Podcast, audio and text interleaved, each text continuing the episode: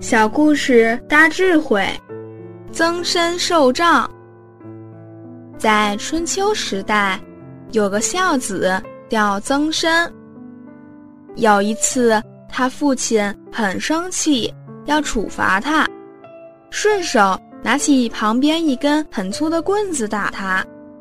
他很乖，动都不动。父母则须顺承，就乖乖的在那里让父亲打。父亲因为脾气比较大，竟把他打昏了。孔夫子知道了这件事，就对曾参说：“你这样做即是不孝。”曾参觉得自己很乖，父母责须顺承，连跑都不跑，怎么会不孝？孔夫子说。假如你的父亲失手把你打死了，谁最伤心？就是父母。如此实现父亲于不义。孔夫子告诉曾参说：“小杖则受，小棍子可以接受，大杖则走，就要赶快离开，要学灵活一点。”所以。我们求学问也要灵活，要懂得全变。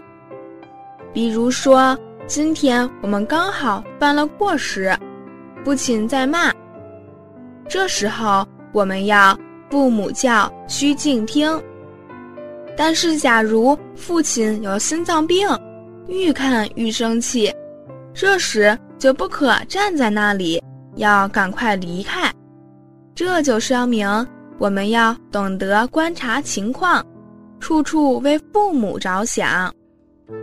真正的孝道，不只是表面的顺，更重要的是要善于体察父母的心，能够不使父母的德行受损。